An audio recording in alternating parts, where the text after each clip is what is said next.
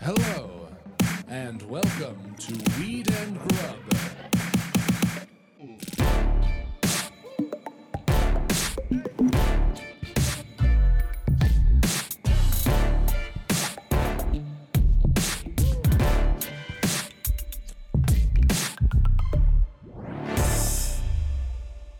Is it fair to say that like you know how dudes have to like adjust their nuts? Yeah, Do women have to adjust their breasts? all the time. so it's like don't you catch me doing it sometimes? Mm. You don't see me doing this? oh yeah, and so it's like it's just where things hang, but the hanging like whatever hangs needs a fixin'. Yeah, if you have a pendulous body part, it needs to be shifted sometimes. What does pendulous mean? Hanging, weighted, heavy, like a pendulum, pendulous. Oh, Pendere means to hang Really? in Latin. Ooh, so if you've got like yeah, I mean we could make all the jokes, but like pendarium Pendere is the Latin verb to hang. to hang. Mm-hmm. Oh, so a pendulum is a bunch of hangs. A pendulum is one thing hanging. Can you speak Latin? I know a lo- I know some basics. Yeah. Yeah. Wow, I didn't know I had pendulums in my ball sack.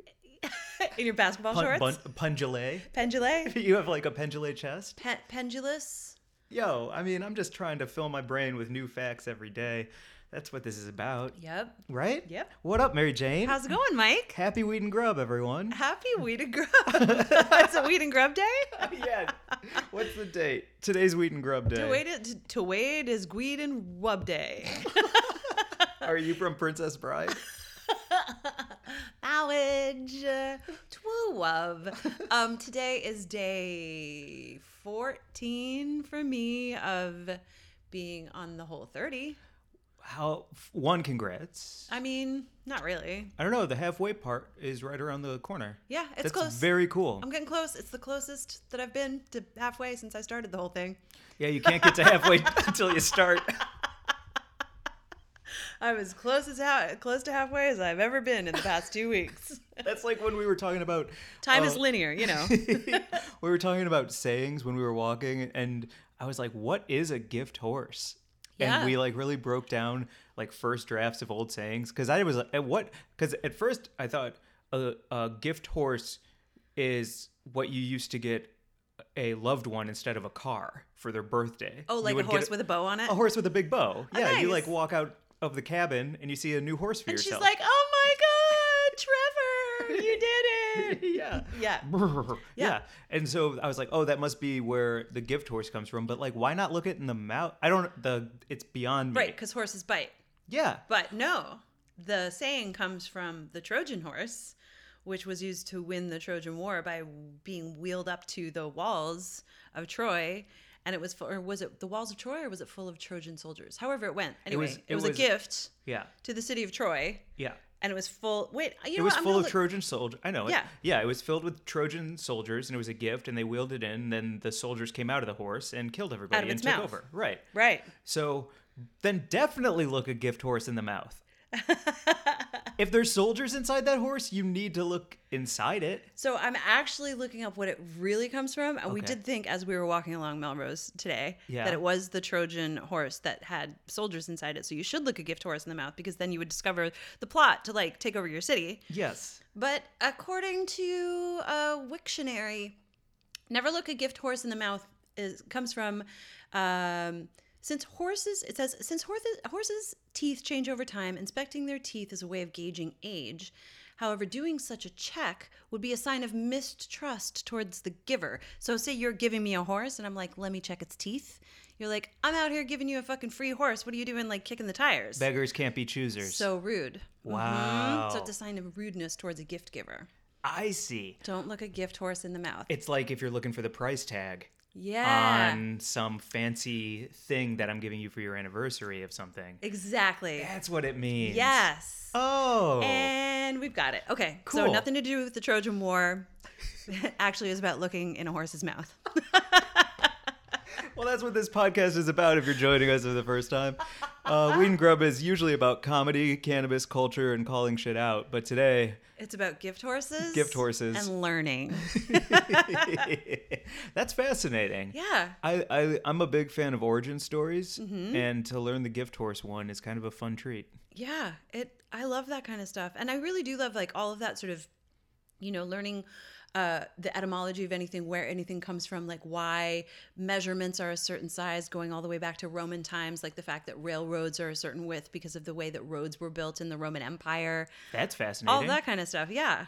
It's neat. Cool. Everything goes back to something. It does. Yeah. I always think about it's an old premise for me, but the first person to put two lines on the ground and call it a parking space is so I can't find any information on the history of the parking space, but I just have to imagine that it was just horse chaos everywhere. Right. Yeah. And then you were like, fuck that. I'm just going to put two lines down and that's my horse's place. And everybody started like plotting.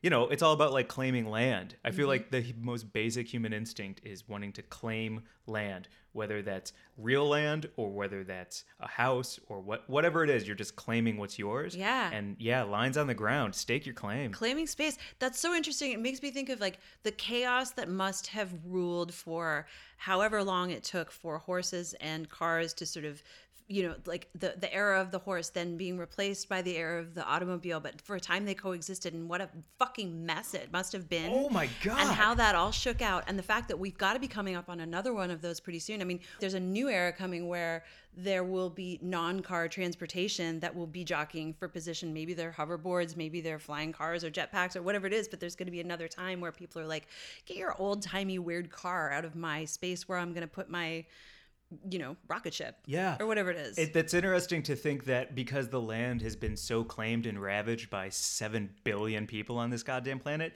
that airspace is next. Like, Uh-huh. we're going to be jockeying for air land, air rights air rights. yeah Damn. So it is going to be like everybody has Teslas, but by then the people who had Teslas are going to be having, I don't know, like you said, rocket ships. Yeah. And they're fighting for rocket land, yeah rocket space. Yeah, you're gonna have like your little landing pad outside your high-rise apartment, and there'll have to be like weird permits that only you can afford because you're so ridiculously rich that you actually get to live above the smog line while the rest of us are down here with like nose filters, parking our old-fashioned fucking cars that still run on gas. Oof. Oof. All right. Well, Dystopian. TM. Yeah. Sci fi pitch. Where are the birds going to go? The bird scooters. I or feel the- like birds are gonna yeah animals. bird. Oh, I like the idea of like bird scooter becoming so successful that it's bird rockets. That's fucking cool. And you just still scan a Q code or whatever it's called. Yeah, the- and you can take a quick rocket to Target and back for like s- two bucks. Oh, nice. That sounds fine. I like that concept. Yeah. Yeah. Rocket pool. How fun will that be?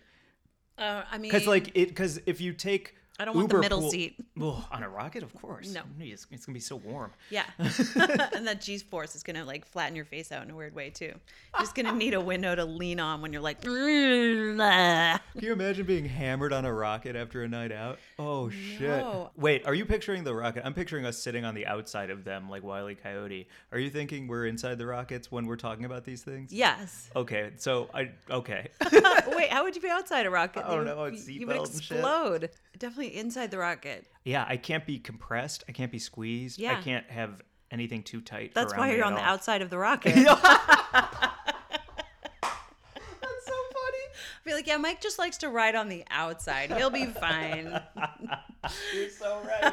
he took a couple of edibles. He'll be cool. Here's a helmet, Mike. Fucking helmet's gonna do. Nothing. Just catch my brain so no one has to clean it. Yeah. Oh man, that's so funny. Yeah. Yeah, I'll take a horse over a car any day. Uh, yeah. All right. Do you like riding horses? I've only ridden a couple of times and we haven't worked together yet, but I'm hoping to find a horse that works with me and I work with it. Were you like, was the horse against you? It just loves to eat more than it wants to ride. And Oh. I'm like, I can relate to you, but I Yeah. also want to be a part of this like trek, you know? right. Yeah. You were just, like just on trail rides or whatever. yeah, I feel like the person who was working the trail ride sized me up, and they were like, "We're like, well, he pro- he looks pretty high. We're gonna give him the horse that just wants to hang out in nature. Yeah, they gave you the slow one. Mm-hmm. Yep. That's it. Yep. So, do you want to get to, to some news of the week? Speaking of weed, Oh yeah. Hell yes, I do. Our uh, news of the week moment is about how legalizing medical marijuana makes people have more sex. A study shows. So uh, there's a story on marijuanamoment.net, and it's according to a study that came out of the University of Connecticut and Georgia State um, University, the University of Connecticut and Georgia State University. It's bookended by universities. Very important study. Whoa. And it says that medical marijuana laws cause an increase in sexual activity. Um, so to determine how the laws influence how often people are boning, the team of re- researchers analyzed a large data set from between 1997 and 2011. And um, yeah, so places with medical cannabis are uh, having more sex. They are also using less contraception, evidently. Okay. So I guess the lesson is that if you are um, getting high and, and having a good time, just wrap it up. Maybe, but I also feel like yes, wrap it up. But I also feel like they're not taking into the variable of having the STD discussion, Okay. which I feel like is a discussion that everyone should and hopefully is having Yeah. in most situations In advance of having sex. Mm-hmm. in advance of having sex. So I, you know, I don't. I feel like that's a little skewed because. I've been with partners and it like one of us always brings it up right away and it's like what's your deal and it's like this what's Yeah. your deal this and it's like cool great no judgment either way thank you for being honest mm-hmm. so I'll Yeah, just I- say I think so much of the modern conversation around sex nowadays with like a new or prospective partner is like you share your test results right away. Everyone gets tested. Often, you know, safer sex is there's no shame in practicing it and having your, well, I mean, obviously there's no shame in practicing it, but there's also no shame in getting tested often and sharing your results right out front, yeah you know? Exactly. and, and using contraception too, but like, you know, still still letting someone know like I've been tested and you know here's what I am dealing with or not dealing with. Totally. Yeah. You know my perfect third date for something like this, if weed is involved and I know there's going to be sex and I can be a part of this study. It's like, have you ever done the thing where you order Postmates and you know it's going to take an hour and then you smoke weed Mm-hmm. and then you fuck and then you smoke more weed and then Postmates arrives? Wow, It's perfect. that's perfect timing. Yeah. Okay. It's such a dream hour because, you know, in the age of convenience, why not make your convenience magical? Wow, It's pretty great. that is pretty great. So, yeah. So legalizing medical marijuana makes people have more sex and order more Postmates. That's the the asterisk. Yeah, exactly. yeah, that's great. That's really funny. cool. Um, That's some good news. yeah, that is good news. Yeah, I hope the sex is good. I think that's the next layer to this study. Yeah. How good is that high sex? Well, I think uh, the great thing about weed is that it makes me a more present partner. So it's always going to be better when you're sort of like in the moment more and you're paying attention to obviously not only your own body, but the person that you're with. yeah. And, you know, then you're choosing the right music. Yeah. Right, You like- know, listening to their breath a little better, feeling how your skin feels against them a little more. Uh, Eyelashes grazing each other's. Oh, that's the nicest. Yes. You know what I really like doing sometimes is just breathing with someone. And I know it sounds kind of hokey, but it's really lovely and helps me connect really, really well. Completely agree. Yeah. Mm-hmm. That cycle. Ooh. Okay. Well, I'm horny. Um, amazing. What a great up so far. Um, we have a great guest today. Yeah, we do. A special person that you brought into my life, actually. Oh, well, before we get to them, can we read some uh, Buds of the Week reviews that we just got? Yes. Okay. Let's do some Buds of the Week reviews. Do you want to go first or second? Um, I'll go first. Uh, Coolio seventeen twenty nine says, "Weed and Grub is a fantastic podcast.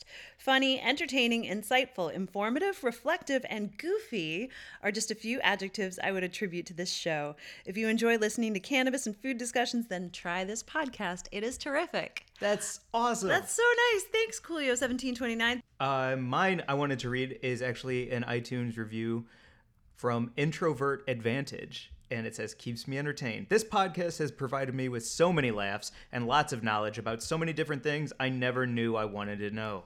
Listening to how genuine their friendship is is very heartwarming and makes a solo smoke sesh that much more enjoyable. Their dynamic reminds me a lot of me and one of my best friends. I would be Mike, hell yeah. And she would be MJ. I'm very proud to say that. Wow, That's awesome. that's lovely, Yeah. man. What would your post post sex postmates order be What do you mean? if you weren't on Whole 30? Well, didn't I order Postmates before I had sex? In- Oh in, yeah, your, your world. pre your pre postmate post sex postmates order. no, my pre-sex Postmates order. Wait, pre-sex, Postmates order. right? Yeah. No, you were right. Okay. So what I did Wait. was I, I I created a cul-de-sac where there was a road. cool. Wait. So the idea is that I've smoked a joint. I know I'm gonna have sex. I order Postmates. You order Postmates, you smoke a joint, Yeah. you have sex, you smoke again because you came. Okay. And by then Postmates is here. Ramen. Yo!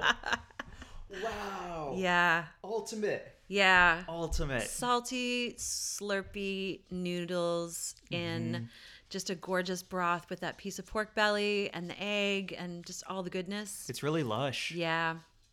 And it's good like, you know, you can have it's it's not something that like ramen can arrive and you can eat w- number one you can kind of eat it naked like i love like eating a little you know soupy kind of slurp when i'm naked and then also you can like slurp on the broth and um, then leave the rest to chill uh, out a little bit and then kind of eat it not cold i don't like it in the fridge cold but when the noodles cool down a little bit Yeah. yeah it's a good bite for a little while Such a underrated stoned food. mm. But what a perfect go-to meal. what's yours Well, I was gonna be basic and say something like a variety of tacos. Oh. Instead of like two chicken or two steak or something, just like, you know, a taco buffet of like five different ones. You have your shrimp, you have your jackfruit and all of that.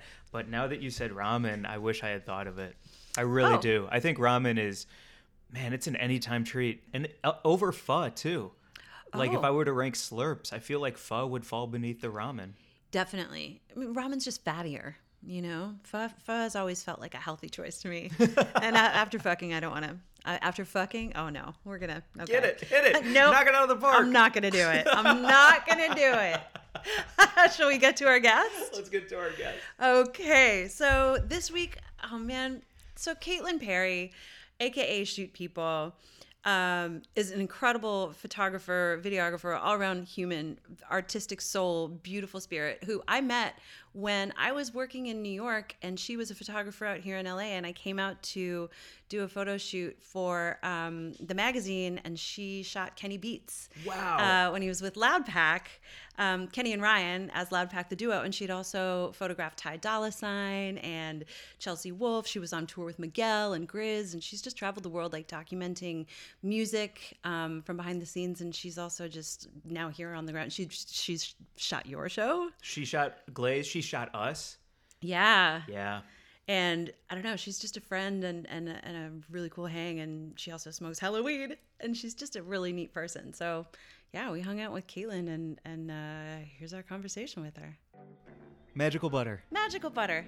How much fun is that? Magical Butter is the best machine for making all of your edibles at home. Let me ask you three questions. Okay. Can I make infused chocolates, Yes. gummies, Yes. tinctures, Yes.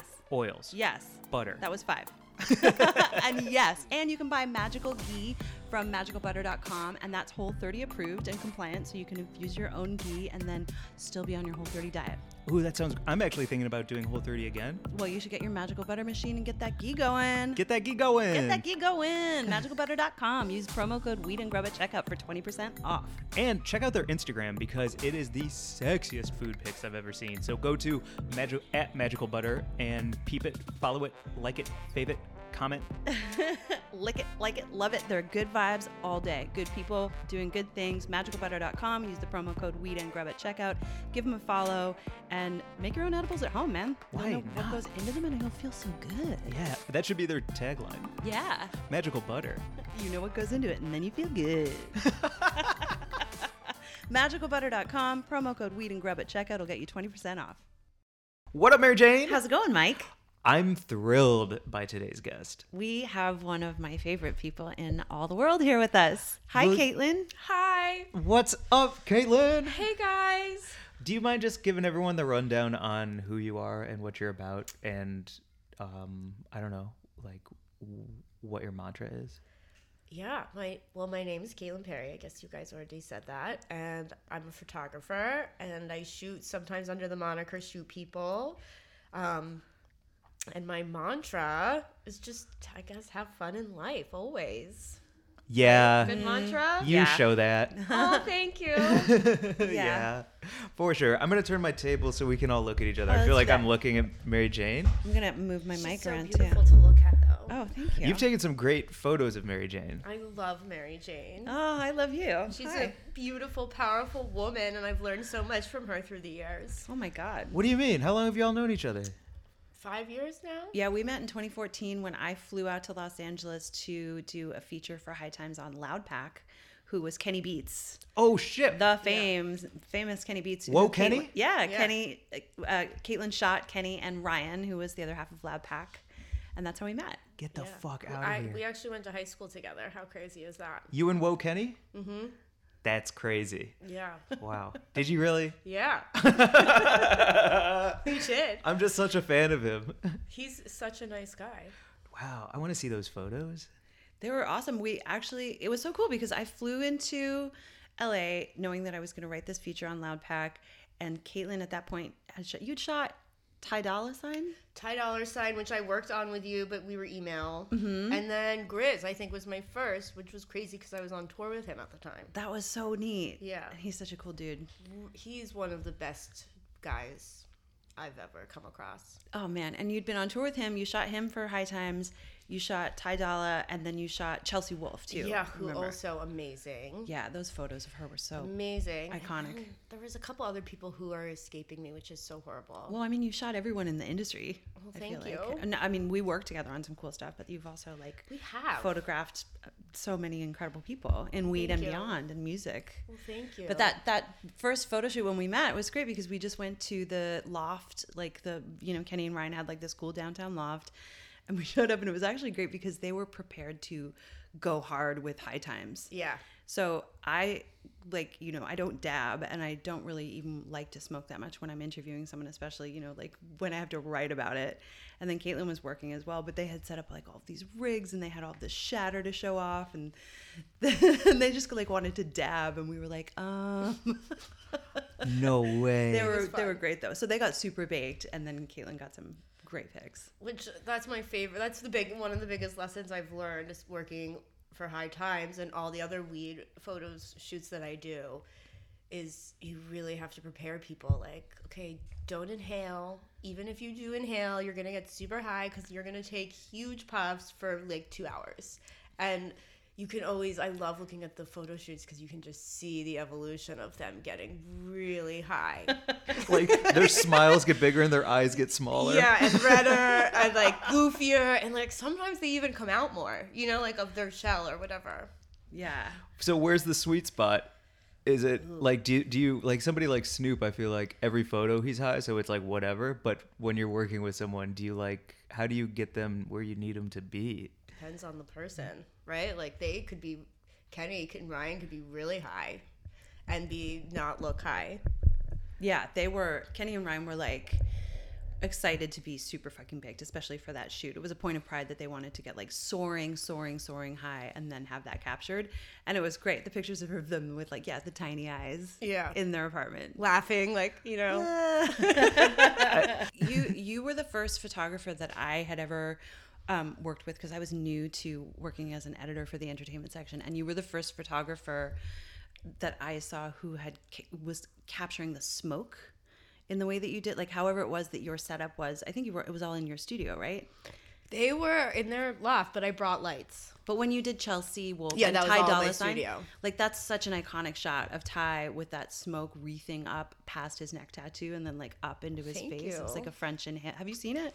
Yes. We'll post it It's when we post this fucking episode. powerful. It's the most. It's the Thanks, sexiest guys. because he's a sexy man, He's really sexy. and that shot is just like okay. He yeah. is sexy. Slide out of your seat. Yep. Yeah. Got it. He's- yeah. yeah. I actually just blushed thinking about it. You are. You're I'm so like, red. My cheeks are hot. But like, what? I, you were the first person that I had seen who was capturing that sort of like smoke portrait.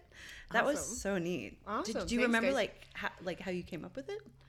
Um, I, I like as you were saying that, I was thinking about why is it that I love to capture smoke the way that I do, and I really think it comes from working in raves and like there is nothing but smoke. Mm-hmm. You know, so yeah, I just it's such a it's such a beautiful way, like it's a texture that captures light and reflects it back to you in a really unique, interesting way. And I love textures and I love light. Yeah.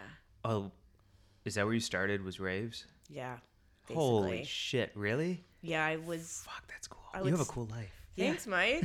I loved. I brought my camera. I would rave all the time, and I bring my camera with me. That's really where everything started. you're such a um what are you like a- Shadow? a, shadow or yeah like a i mean for instance like when you just shot glazed mike show and you captured that um sideshow artist reggie bougmancher Yes. and she was performing like on a tiny stage surrounded by people and i didn't see you up there and somehow you got a front row picture of her from just like inches away of doing the craziest trick Yeah. or stunt Uh, circus sideshow Cir- act. circus she side- was yeah. just for context to talk about your sleuthiness, like Yeah.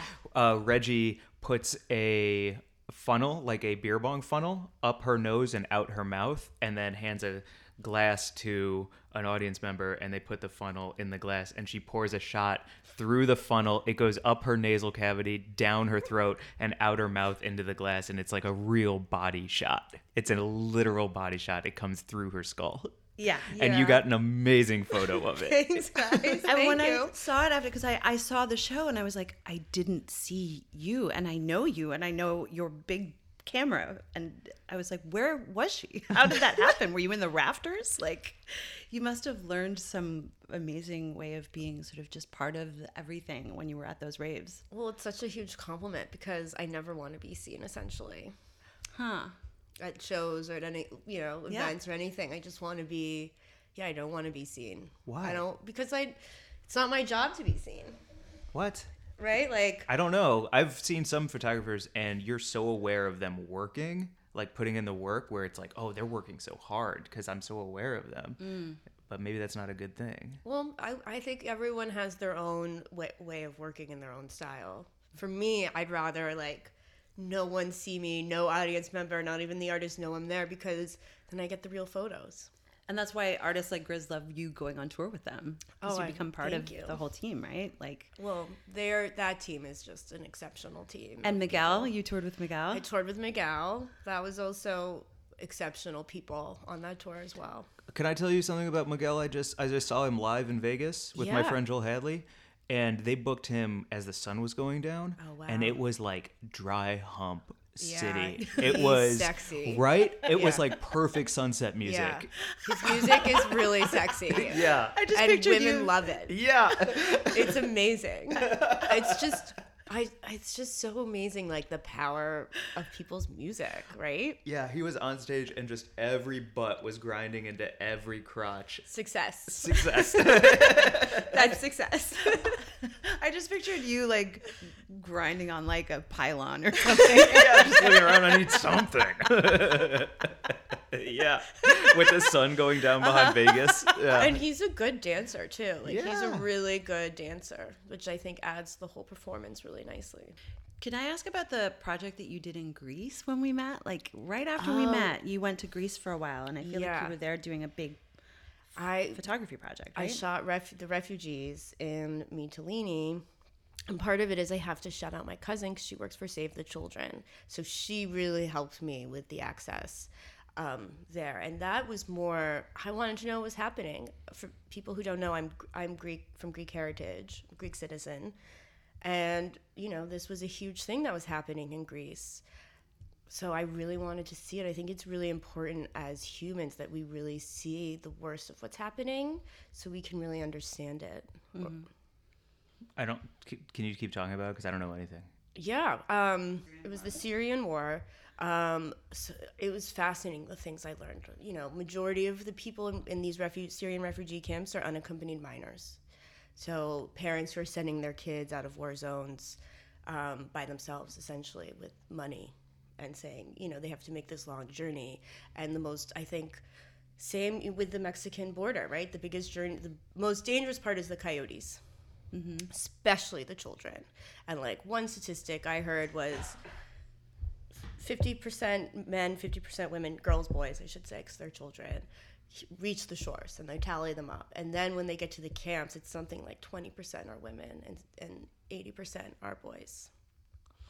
Shit. That's just Yeah. because of who survives the actual journey. Well, and people taking them.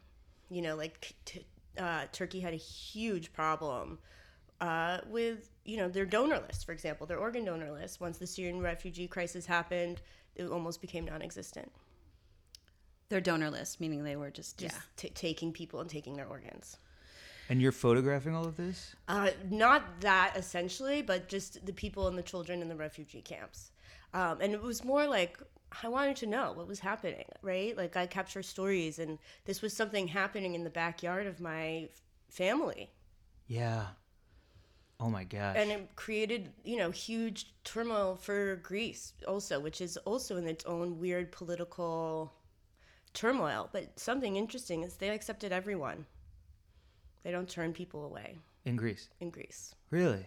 Yeah, no, because they Greece has a really long history of also being refugees from Turkey from the Ottoman Empire. It's Greece has a fascinating history. I was actually talking about it today with someone. You know, like they were in a country, they weren't a full country as we know them today until 1947. That's like dad's ages. Yeah, That's not that long ago. no, So when you're capturing these photos and you're like you get it and you maybe feel like I think I just got one, you know? Like I think I just got and then you look at it but it's of like this refugee like yo yo it's heavy. Well, I always ask, bec- uh, like especially if I travel to countries that, with indigenous people. Like, I don't, I don't like how some people treat them as a sideshow act, right? Like, like they're at Disneyland and this is a Disney princess that they're taking a photo of. It's like a nichey thing they can go back and show their friends. Like something about that's so disingenuous to me. So I always act like I always talk to people. You guys know I talk to people a lot, especially in those situations. I always talk and then I ask, "Do you mind if I take your photo?" Um, or do you mind if I take photos of your children, right? Um, and sometimes people do mind, and that's okay. And sometimes they're say, please take our photos, we really don't mind. So, a lot of those photos of the unaccompanied minors, I always ask them. And, you know, it's amazing. A lot of them are happy. A lot of them, like, I wish I had them here to show you. A lot of them are happy. You photographed all of that stuff for High Times right before you left, and then Yeah. you went away for a really long time. Yeah. And I didn't see you for long enough that your like hair was a totally different length. The next time I saw you, I remember being like, "Oh, Caitlin left with a bob," and now it's like shoulder length. yeah, I was there for a long. I mean, it's weird. It's really frustrating when you see suffering and you yourself cannot do anything for it. And that's really hard to sit with. So, what do you do to alleviate that for yourself? Take photos. Yeah.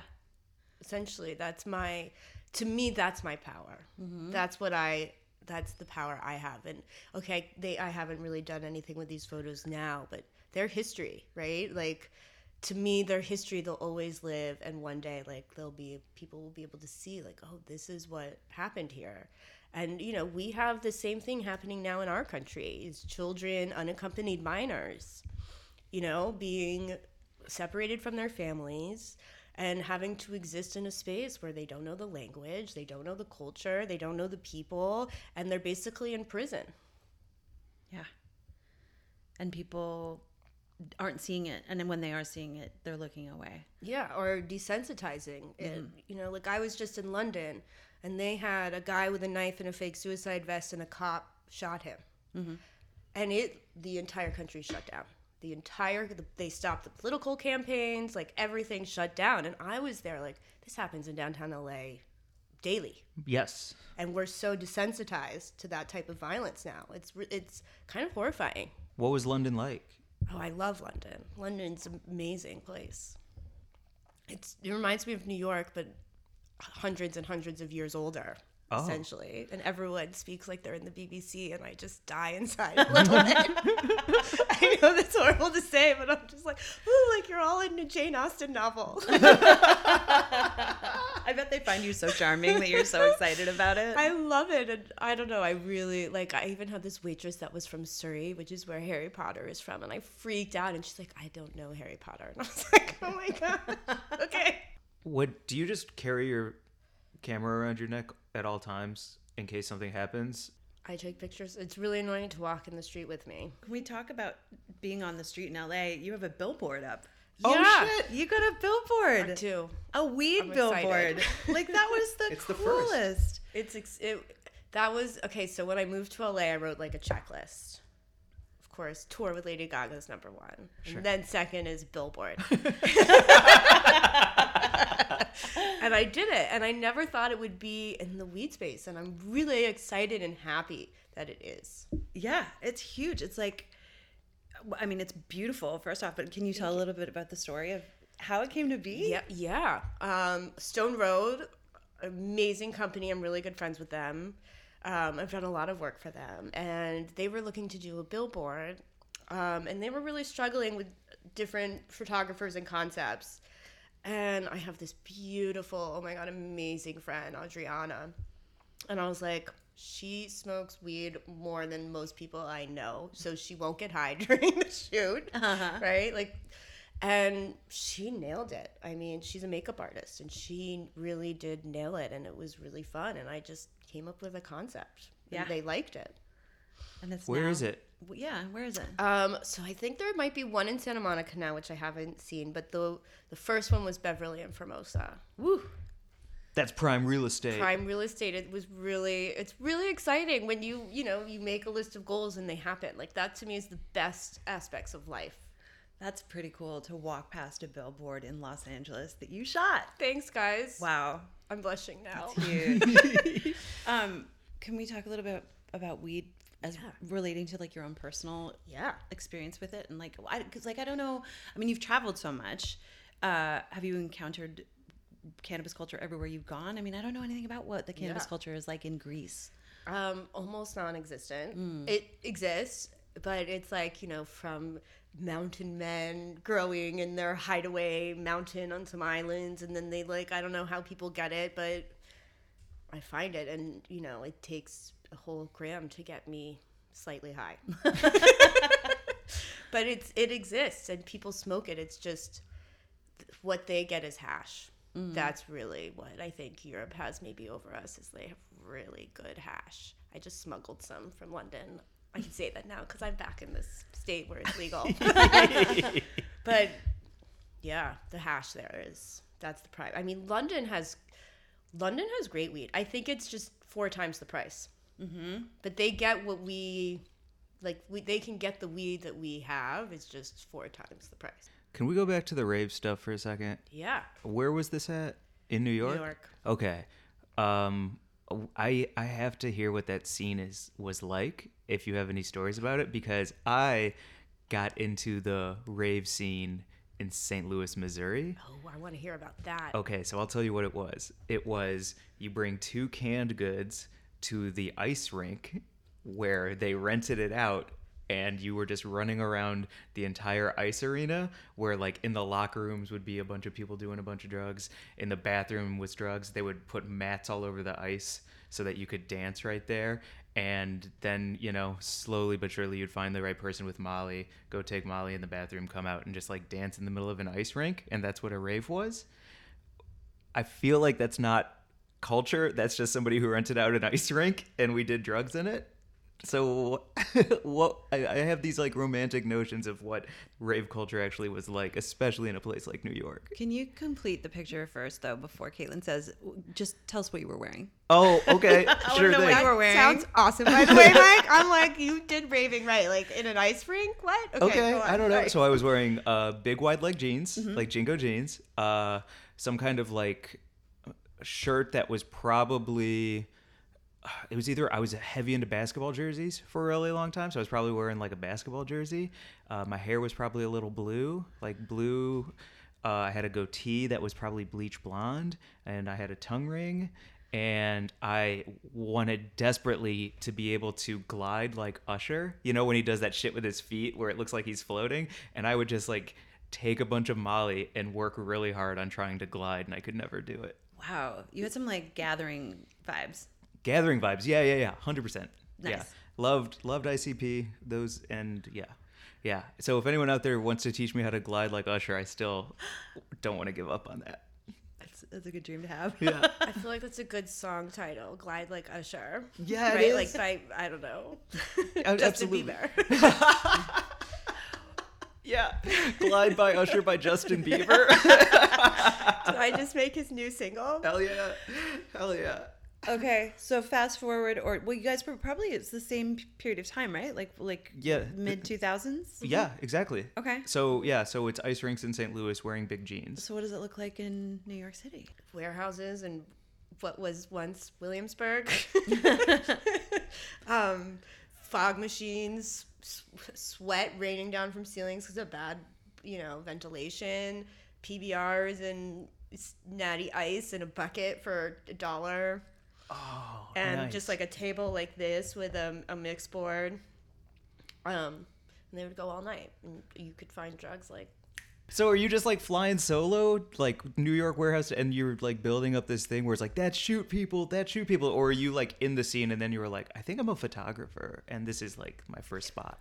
Um, well, I don't know. It kind of just happened. Like I I was in school. I was studying um, visual art with an emphasis in photography. I knew that that was the world I wanted to photography world was what I wanted to be and I didn't know what direction though.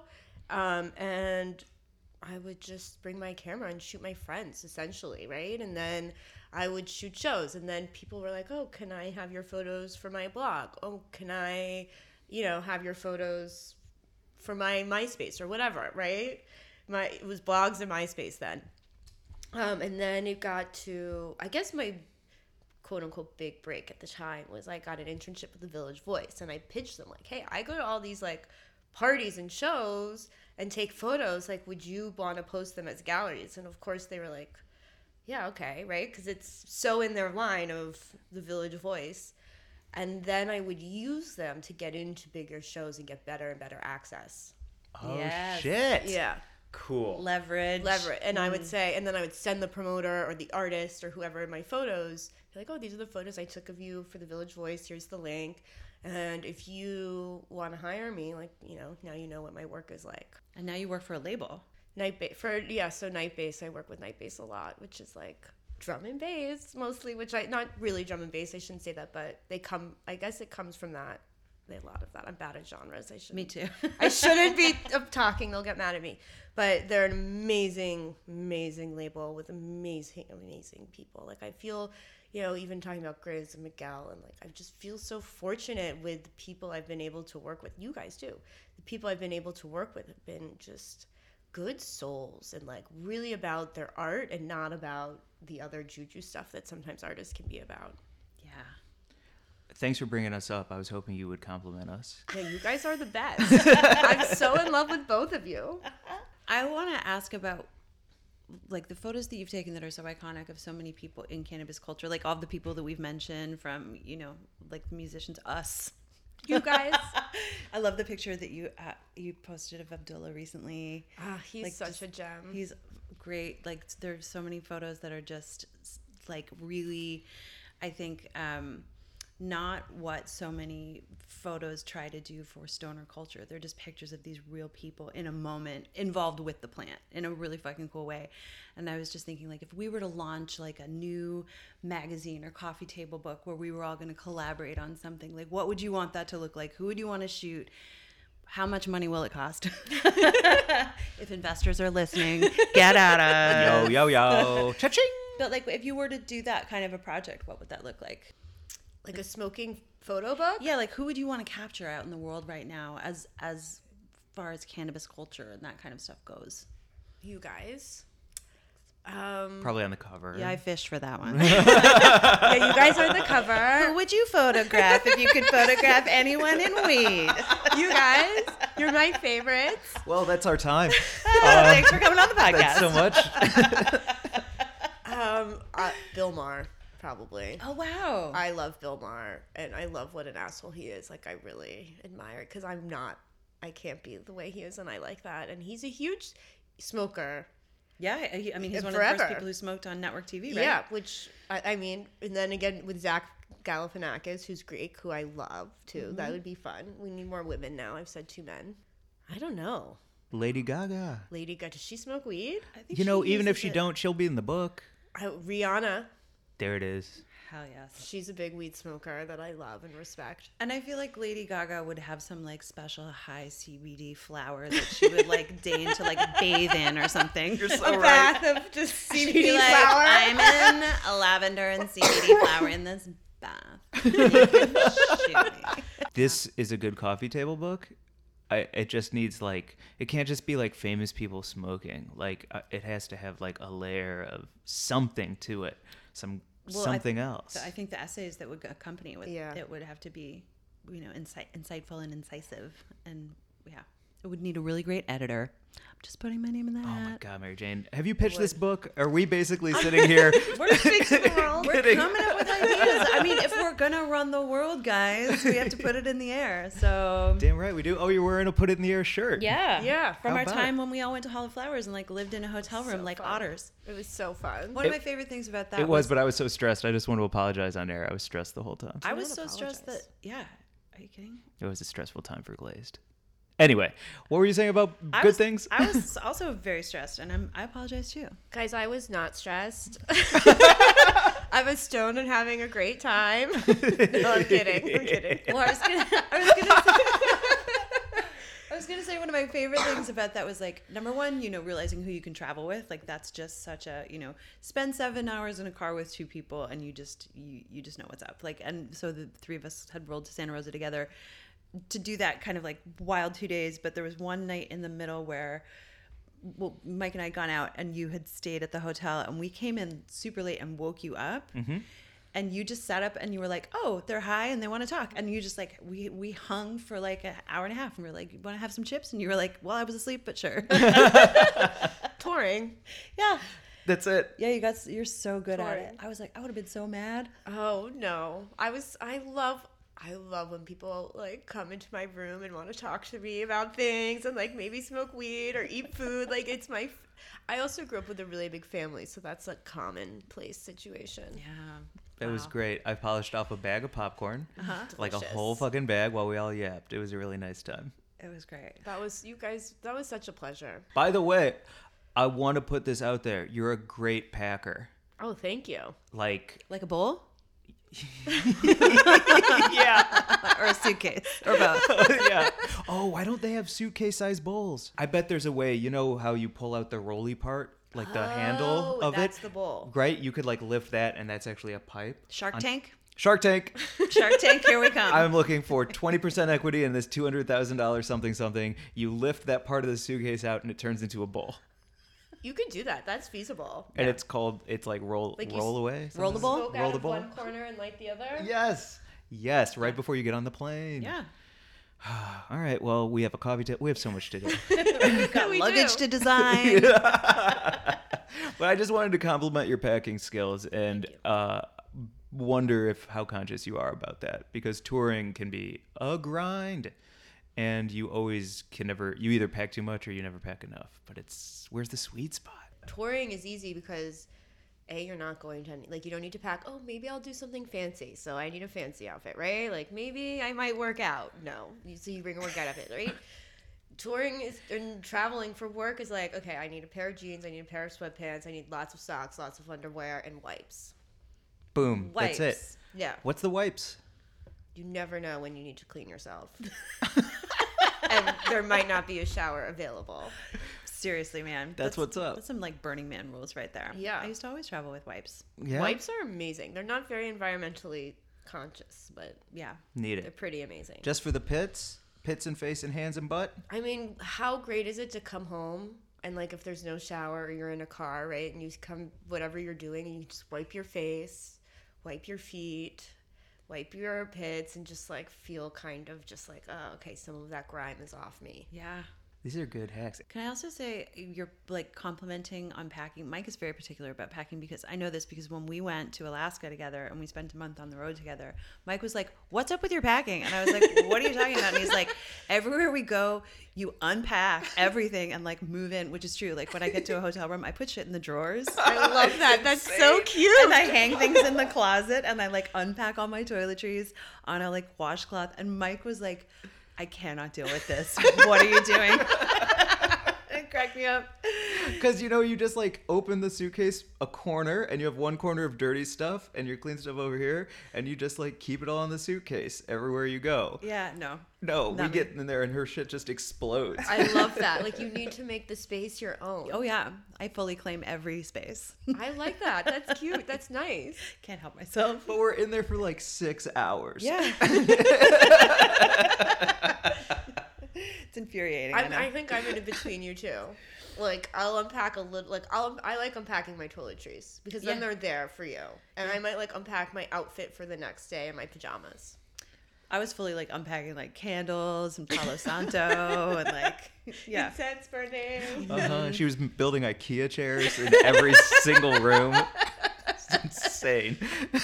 Well, you know, part of it is that I moved out from home when I was 16 years old. And so I've always had to make my home wherever I go, like from a very, very young age. And so I think that's an aspect of me claiming any space that I'm in is that I need to, I'm like a snail with my shell, you know? Yeah. My shell is my, my, st- all my stuff. That's nice though. Can we talk about the grub aspect of being on tour and just in life and all of these treats that you brought?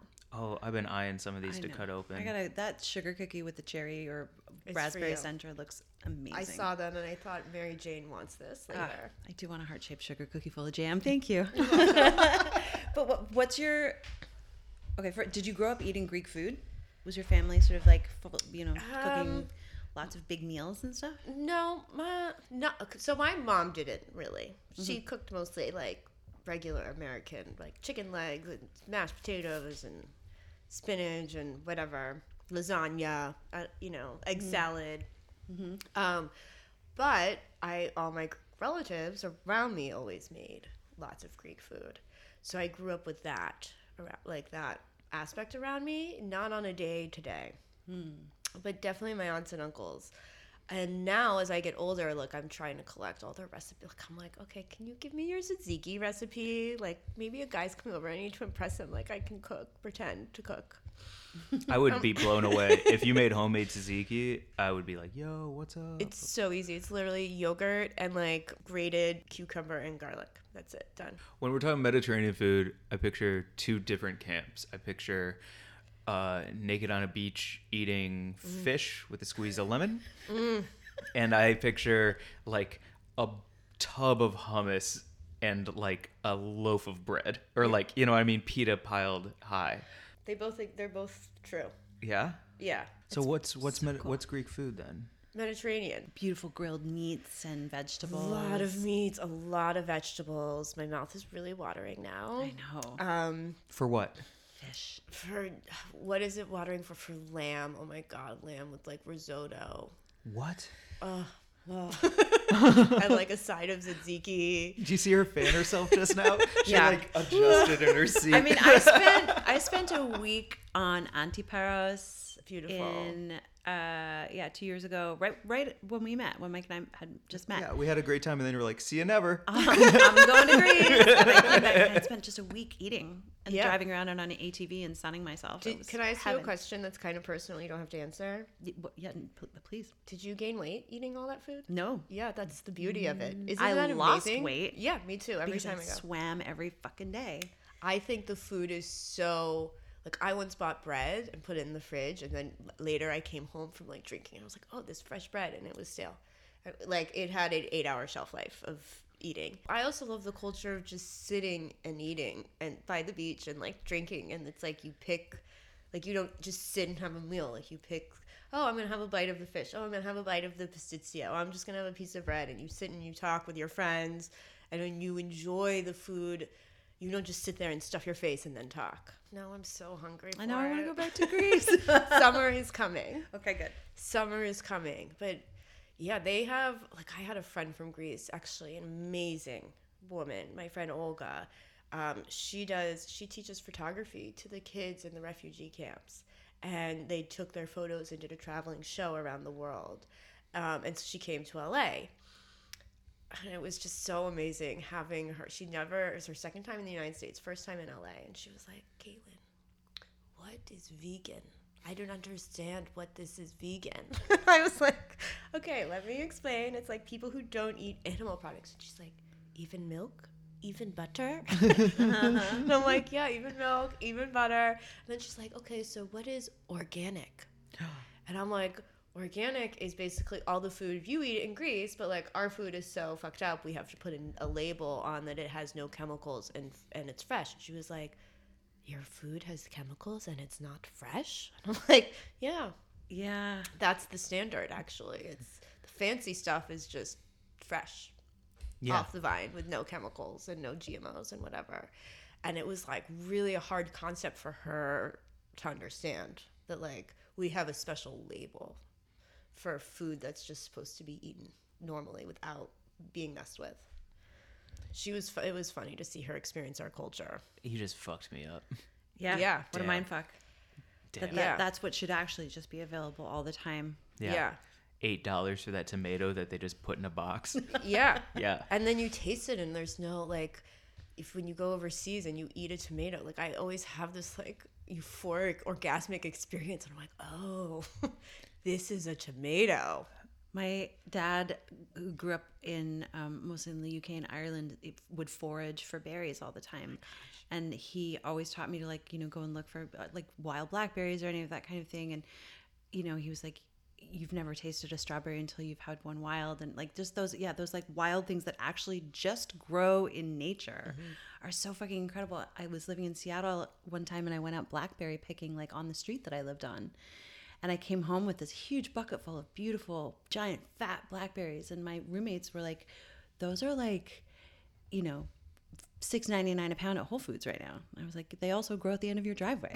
that is the reality.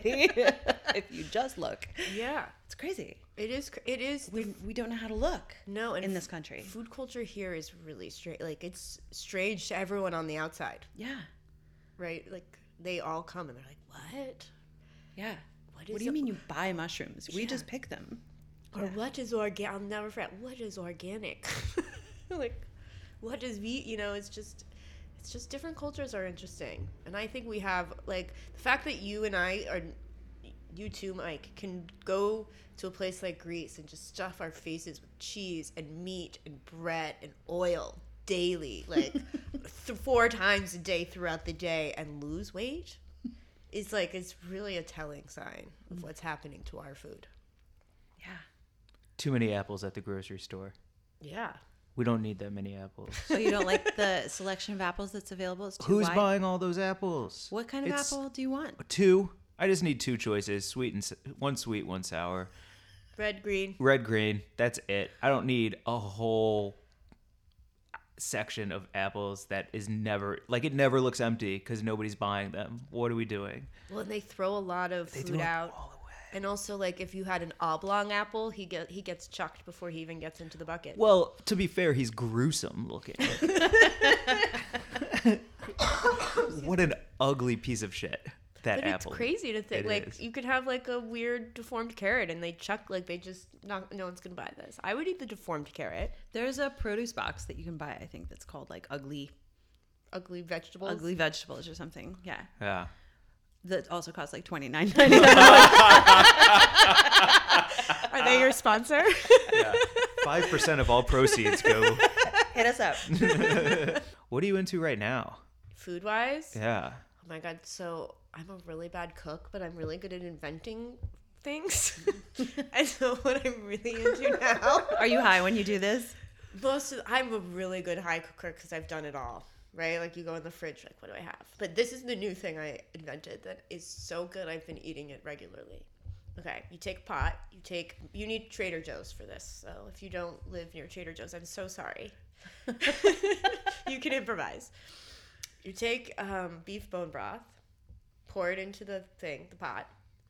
Then I chop up a bunch of onions and spinach and um, whatever vegetables I have that might be going bad and I need to get rid of, and I put them in the broth and I boil them. So, like a vegetable soup.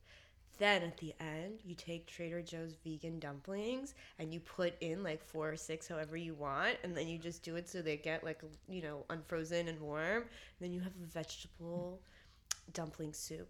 And it's del- oh, garlic and ginger is key because beef broth is really bland, so you need like a lot of ginger and a lot of garlic to make it tasty, and salt and pepper. That's my. This sounds like something that you could live on. I basically have been living on it. It's so good. Like put it in a pint glass. Yeah. right? And Yeah. then like the soup dumpling, oh, Yeah. it's really good. You can put hot sauce too if you like are into hot sauce. Or s- one time I bu- hard boiled an egg and did like Oh, like a kind of like a rameny. yeah, like I made it a little ramen. Like you can do so much stuff, Yeah. different tastes. I love a soup. I love a too. soup. Mike. I'm is coming like, around. I'm coming around. Anti soup I- over there. I- you an anti super? I am an anti-super, but I'm coming around the more uh the more I'm like trying homemade soups That's what's changing the game for me. Like I never trust a Campbell's. I never trust like a soup of the day. I'm Yeah. never gonna get that shit at a restaurant. But a homemade soup It's so good. is pretty terrific. If you, you can make homemade chicken soup pretty easy too. You just get like chicken stock or chicken broth, carrots, celery, some pasta, and chicken that you I- buy made already. More like soup people, huh? soup people. I love soup, and chili too is really fun. I I have a secret. Yeah. I have Okay, what is today? Today is Friday? Yeah. I was given the carcasses of the birds from the feast to make the soup. And I came home and I put the carcasses in my big pot and I boiled it up and I made a beautiful stock and then I pulled out the bones and I put the bones in the fridge and I've been feeding my animals little snacks off the bones. But that broth is currently sitting outside on my patio. I am so scared of it. I don't know what to do. The lid's Because- rattling. yeah, because I left it out there because I thought it was cold enough that it would be able to like the world would function as a refrigerator as it does where I'm from. But it's LA. Even though it's fucking December, it's still like 65 during the day. So that shit has been going up to like 65 and then down to like 40 at night. It's been there a week. I don't know what to do, guys. I'm you looked terrified. inside? No, I'm too scared. We could all go and look at it together afterwards. Okay, I'm curious I to would know like what's to see happening. that. It's Yeah. gonna be like toxic swamp monster. No, I actually don't want you to look at it because I think it's gonna be really scary and gross and bad. What if it's just fine? Would that be scarier? There's no way it's fine. It's not fine. That's not I'm like, fun. I'll Not take it home. home. It's, it's, it's we- a week, and I was so proud of myself because I was like, I made this huge pot of stock, and it's gonna be so good. And then I just thought that I would get to it, and I haven't. And now it's a s- s- secret. oh, it's a swamp monster. Can we feed it to the plants I don't think I would feed it to anyone. It might. Why yeah. not? Maybe it's a superfood for down the them now. toilet? Yeah, maybe there's gonna yeah down the toilet. Well, I, want, I was thinking like, can I fit it into the freezer so I can just freeze it with the lid on and then dump it out as a solid and then never have to smell it or deal with it? But my fridge isn't big enough for the pot. I mean, can we just throw it down the drain? Is that so environmentally What if we friendly? heat it up beyond anything Oh, being able just to boil live it and out? just boil Nuclear the shit out of it, Thermonuclear stock. Yeah, and and then, then- throw it out. or every or eat it because everything, all the germs will die because it's like a 500 degree boil. This is the last podcast we ever record. Our swan song. they all died. Took a thimble of soup stock. Yeah. yeah. Sorry about that. It's definitely furry in there. Yeah, I'm It's scared. got to be furry under the lid. I Yeah. am proud of you for making it. Thanks. I wish I'd done something with it, and I'm sorry that I didn't. You did a science experiment. Mm. Yeah, I know. Okay. I'm usually better. I fucked up. Where can people find you, Caitlin? Um, so I guess Instagram is my my thing. I love Instagram. Um, and it's just at shoe people underscore. And then you can always contact me also through my website or check out my work on my website, which is just um, CaitlinPerry.com. Sweet. Should I spell it? Sure. Is that a thing people do? Yeah. Well, wait, can I try? Yeah. K A I T L I N P A R R Y Yeah. dot com. Good job. Thanks. Heck yes. Thank you for being here. This was the most fun I've had in a long time. So thanks, guys. This feels like a very cool moment to have. Like, you were one of the first people I met in LA, you know? We- Like, we met before too. I lived here. You too. Yeah. Look, I met you Ray when I moved here, and you were one of my first like new LA jobs, not like New York client Yeah. jobs. This feels really neat. Don't look at me. I don't know. um, Let's wrap it up. Mary Yeah. Jane, where can everyone find us? at Weed and Grub on Instagram and weedandgrub.com on the internet. And if you want to email us any questions or comments or letters about weird science experiments that you may or may not have going on, it's weedandgrub at gmail.com. and leave us a five star review. Yep. Click that fifth star on iTunes and leave us a review if you have the time because it goes a really long way. Sure does. Yo, can we eat these pies? Let's eat these pies. Okay. Thanks for listening, everyone. Bye, everybody. Bye.